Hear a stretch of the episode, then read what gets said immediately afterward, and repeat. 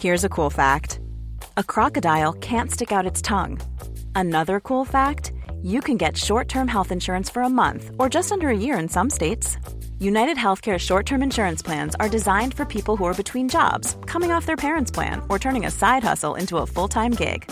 Underwritten by Golden Rule Insurance Company, they offer flexible, budget friendly coverage with access to a nationwide network of doctors and hospitals. Get more cool facts about United Healthcare short term plans at uh1.com. In a sudden flash, it all comes clear. It's a eureka moment, an epiphany. Hi, I'm Marcus Smith, host of the Constant Wonder podcast. The world offers marvel, meaning, and mystery around every single corner. In nature, art, science, culture, history, we talk everything from bees and beetles to obelisks and asteroids. Experience the thrill of transformative encounter. We'll bring more wonder to your day. Listen to Constant Wonder wherever you get your podcasts. Hello and welcome to another installment of History Hack. We've got Owen back today, Owen Griffiths, because everybody loves him and he wowed you all with his Welsh folklore last time. So we've invited him back to tell you another story, basically. Hi, Owen. Hi, how are you doing? You okay? Yeah, not bad. I'm quite excited today because this the story that you're going to tell us kind of sprung from the dissolution of the monasteries, didn't it? It did, yeah. It's um, it's kind of strange, really. I mean, um, when you look at British history and the way it's affected people uh, all over the country, and um, this story uh, in particular comes from North Wales, and um, there are many different versions of it, but one that keeps recurring sort of goes back to the dissolution of the monasteries and when the uh, the monks were like thrown out of, of North Wales by Cromwell and his men, really. So uh, I first heard about this one many years ago and I've actually been to the place where where it uh, took place, and um, a lot of people still talk about that time, you know, the time of unrest, and uh, when the the whole religious sort of uh, sort of background changed, and it led up in, in Wales in particular in the 17th and 18th century. Then further on, um, sort of great religious upheaval which carried on for hundreds of years. And that's where a lot of Welsh folklore comes from, really, a lot of stories that um, are to do with that. And this is one of the earlier ones, and one that I, I particularly like. And um, it's one I'll share with you later, um, tonight. Anyway. Yeah, I think it's a it's a great point in history for stuff like this to spring up, I think, and essentially the fabric of national life was being ripped up, wasn't it? And everything people knew and held dear was in flux. So I don't think we should be that surprised that you have some mad folklore coming out of it. Yeah, and that's right. I mean, when you think of how life revolved around those monasteries, especially in, in rural parts of the country, and to have those sort of torn down and, and the buildings that were, you know, these massive sort of abbeys um, that were um, real centerpieces for members of the public to actually go there and then them to be taken away, and um, the whole sort of religious foundations of that, and um, the springing up of the Church of England then, and how people were trying to latch on to this new form of, of Christianity. And um, in Wales in particular, I mean, later on, uh, when you go back to the 18th, 17th, 18th, 19th century, and you've got the other sort of chapel culture that come around, we always had a basis for um, religion uh, in these religious houses. And I think it must have been a massive upheaval and time of change when this happened in Wales, you know, back back all those years ago. And when you look at many stories that happen, um, they have a little basis in this. And uh, this one is is a particular is, is is a beauty actually. I really like it. Yeah, I'm really excited. I've got a gin. I've got a, a little 90 calorie sad bit of cake as well. I'm going to put my feet up. So whenever you're ready. A 90 calories bit of cake? That's not a bit of cake. That's a oh, crumb. Oh, pathetic. It's like one of those fiber go go things. But I'm going to pretend it's a massive fat slice of cake with icing while you tell me. Yeah, you you do that. But when I come on next, get a Welsh cake. That'll be good. Okay, we'll do that in solidarity. Yeah, you do that. Okay. All right uh, I'll go with it then, Alex. And uh, I just want to say thanks as well to everybody for having me back and um, some of the nice comments that came out from um, from last time as well. And I'm so glad that everyone has got this interest in uh, in Welsh folklore, and hopefully we can continue with something a little bit different uh, to what you normally have, which is uh, this storytelling. So. Okay, sit back, everyone, and uh, and relax. And I'll go back to how I introduce stories and how we've done that before and that is that stories were always told at the time between times which is the time when it was neither night nor day, but the sun has gone and the sky is grey. And people would gather at the time between times and they would sit and listen to stories. And these were times when we had no distractions or phone screens or things or music in the background or our speakers or games. This was the time when we had to totally and utterly give ourselves over to the story. And many of these stories come from this time where people would gather. And they say at the time between times that people would see ghosts, people would see lights in the sky, and people would see fairies. And here in the wilds of Wales, fairy stories are abundant, stories of ghosts, whiskey, the Gwrach y Rhibyn, all these things which are prophecies of death, uh, etc., which would go on. And this story goes back to this time. It's not the most pleasant of stories, and it can be somewhat unnerving, but please sit back and enjoy the tragic tale of Rhys and Meinir.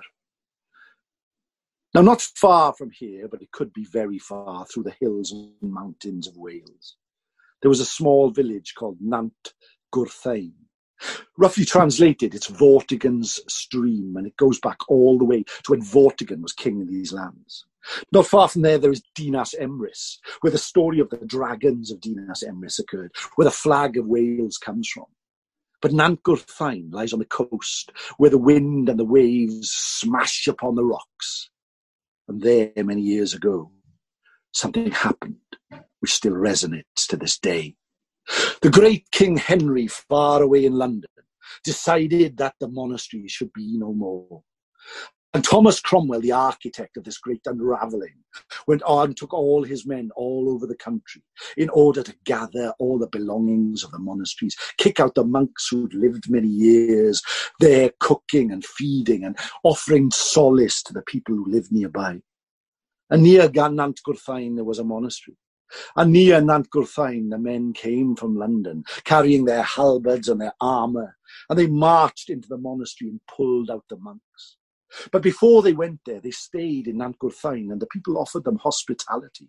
They told them what their job was, what they were doing, what they were going to do. And because they carried the coin of the king, the people let them do it. They stayed in Nant and the night before the monastery was pulled down, they there they drank and made merry. And all the people of the town took their coin, smiled, and gave them everything they wanted. The next day, Cromwell's men marched the long, winding path to the nearest abbey, smashed down the door, pulled out the monks, and marched them through Nant Gwrtheyrn. There they pleaded to the people they'd looked after for many years to help them in their hour of need. There they begged the people who they had offered uh, service to many times to help them now, for they had no homes, they had no money, they had nowhere to go. But the people of Nant Gwrtheyrn laughed as the monks were led away.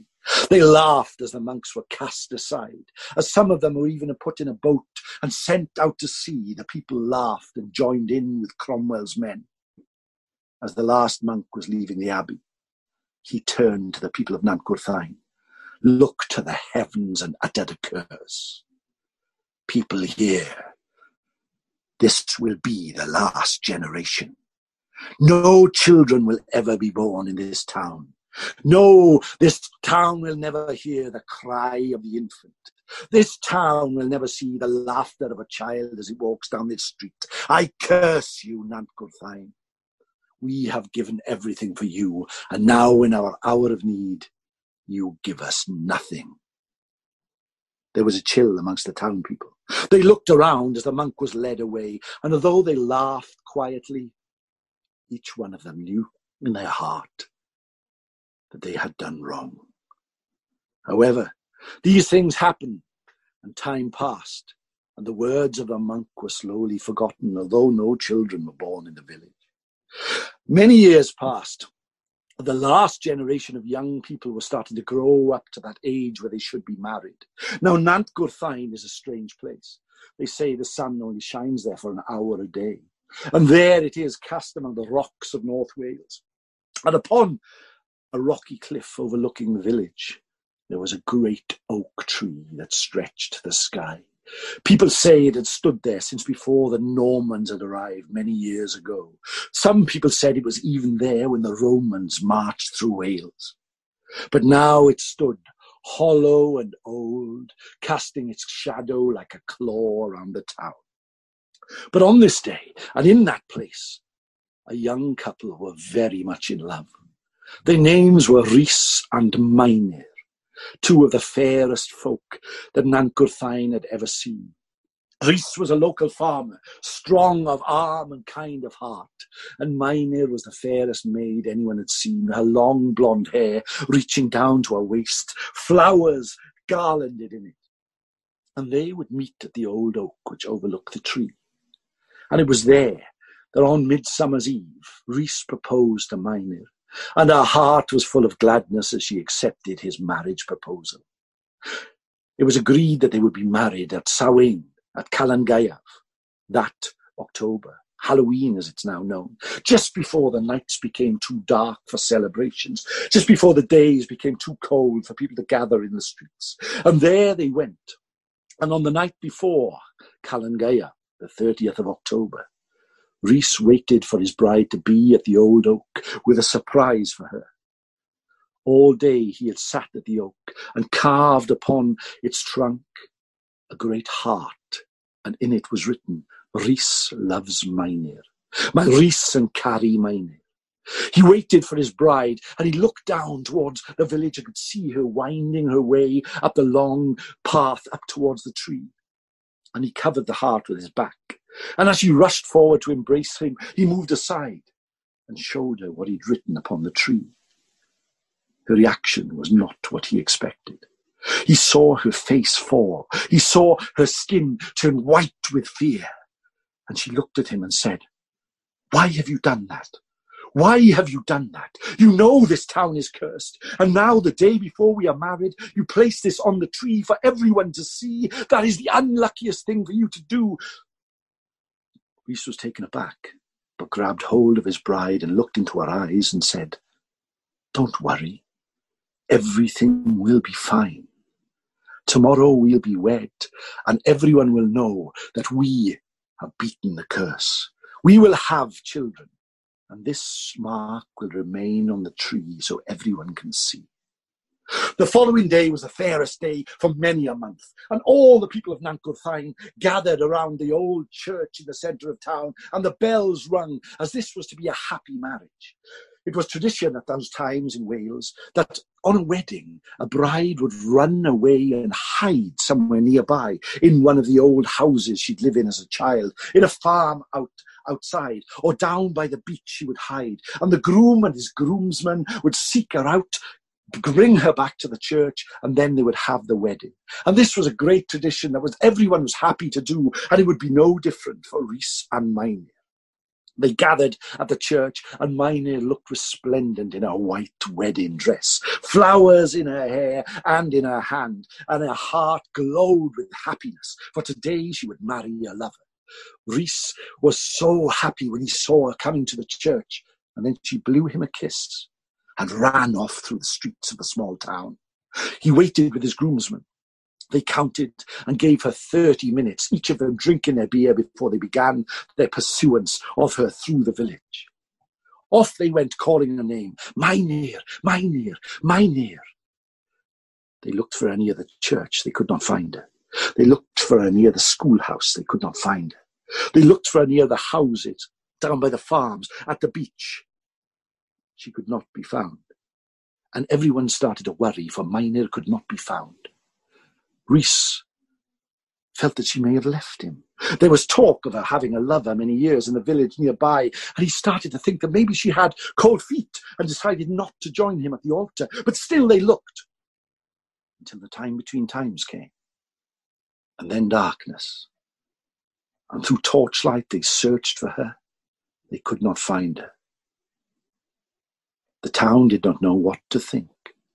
So Rhys carried on looking as well as his friends the next day, and the next day, and the next day. But still they could not be found. Days turned to weeks, weeks turned to months, the months turned to years. And though the groomsmen had all walked away, Rhys continued to look for Meinir, his heart utterly broken. He walked around stooped, his clothes now bent to rags, and still he looked for her, and people in the village would point at him and say, There is the lost love, Rhys. a victim of the great curse. Five years after the event, Rhys still wandered the lonely paths overlooking the sea for Meinir. And on this night, this dark night, where the thunder rumbled in the sky and felt like the gods were throwing boulders in the night, Rhys went up to the old oak and ran his fingers over the carved heart where it said Rhys loved Meinir. He sat with his back to the hollow tree and wept and wept and wept for what could have been. He cursed himself for daring to defy the curse of the monks. He cursed the dissolution of the monasteries. He cursed tradition and playing a silly game. And most of all, he cursed himself for placing that mark upon the tree. Suddenly at midnight, directly when the church bells rung twelve, a bolt of lightning shot from the sky and hit the old oak tree with a crash. Rhys dived away as the boughs and the, and, the, and the tree caught alight. The branches lit and fire gloomed through the night, illuminating the tree. He turned around and looked up towards it and saw something that broke him utterly.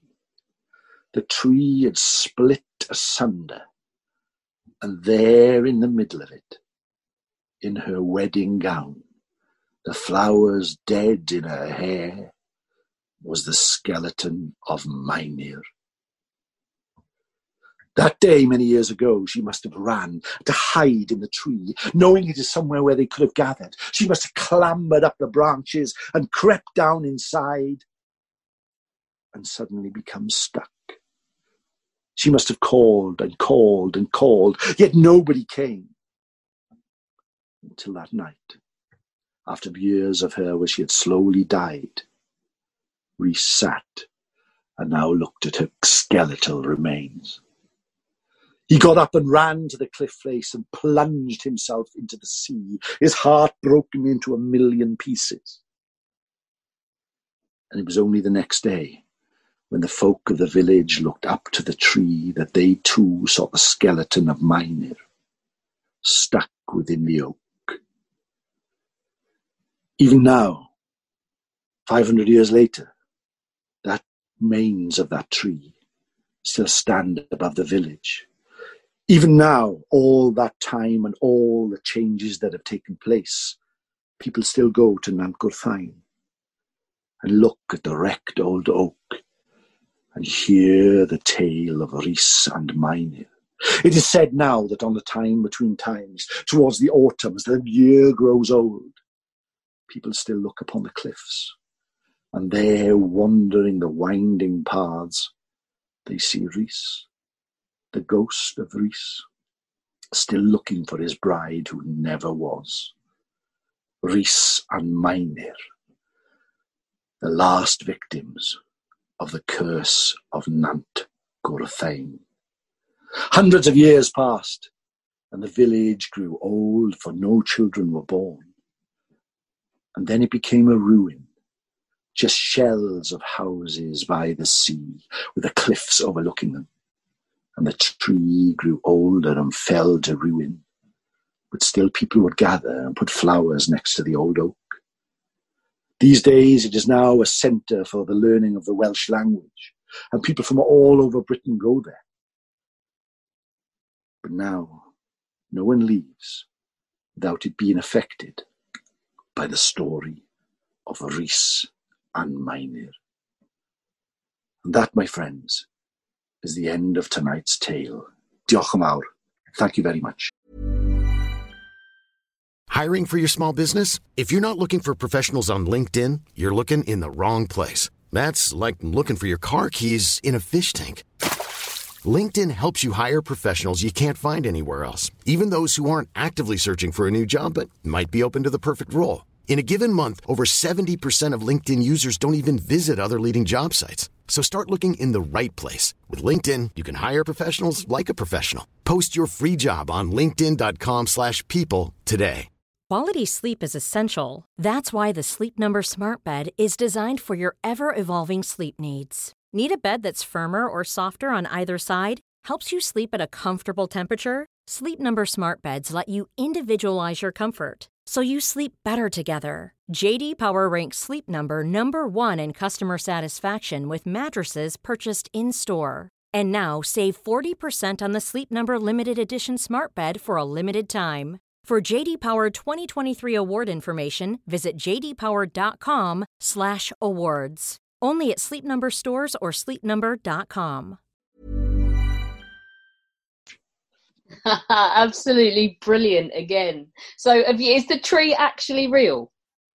The tree is um, the remains of the tree is still there. If anyone sort of looks at it, there's a plaque, and a, um, the story is actually placed next to the tree, and it's famous all over Wales, many different versions of the tale. But there are the sort of remains of the tree are still there if anyone visited it. And it's such a haunting place. It's an amazing place to go. And it's somewhere that anyone can visit should they want to go to North Wales. Brilliant, brilliant place. I mean, that area in Llangwrddain is so full of folklore. As I said, the Dragons of Dinas Emrys, a really famous tale, is nearby there. There's lots of other stories. So if anyone wants to explore sort of uh, Welsh folklore, a good place to start is in North Wales and all the sort of things that go on there. Brilliant, brilliant history, brilliant stories, and um, the sort of ones that are a little bit different and send a sort of chill down your spine, if you like. Dude, have you been holding out on me? There's a dragon. Oh, there's many dragons. Oh, you need to tell us a dragon one. Well, you get me back and I'll tell you a dragon one. And as it happens, um, that's a nice little uh, segue. I've been putting a lot of my stories onto YouTube. Mm-hmm. If anyone Google uh, Owen Staton, uh, S T A T O N, on YouTube, um, and Time Between Times, um, it's got me telling a lot of these stories on different videos there. And the one that I uploaded today was The Dragons of Dinas Emrys. So, yeah, they can look at it there but I'd be happy to come back and tell you that one because that's one of the most famous stories in all of Wales, and I think you'd enjoy that. You're, you're on. Don't forget, you can become a patron of History Hack for as little as a dollar a month. Just go to www.historyhack.podbean.com. It will help us keep going in the aftermath of the coronavirus, and we would really appreciate it as we would love to do so.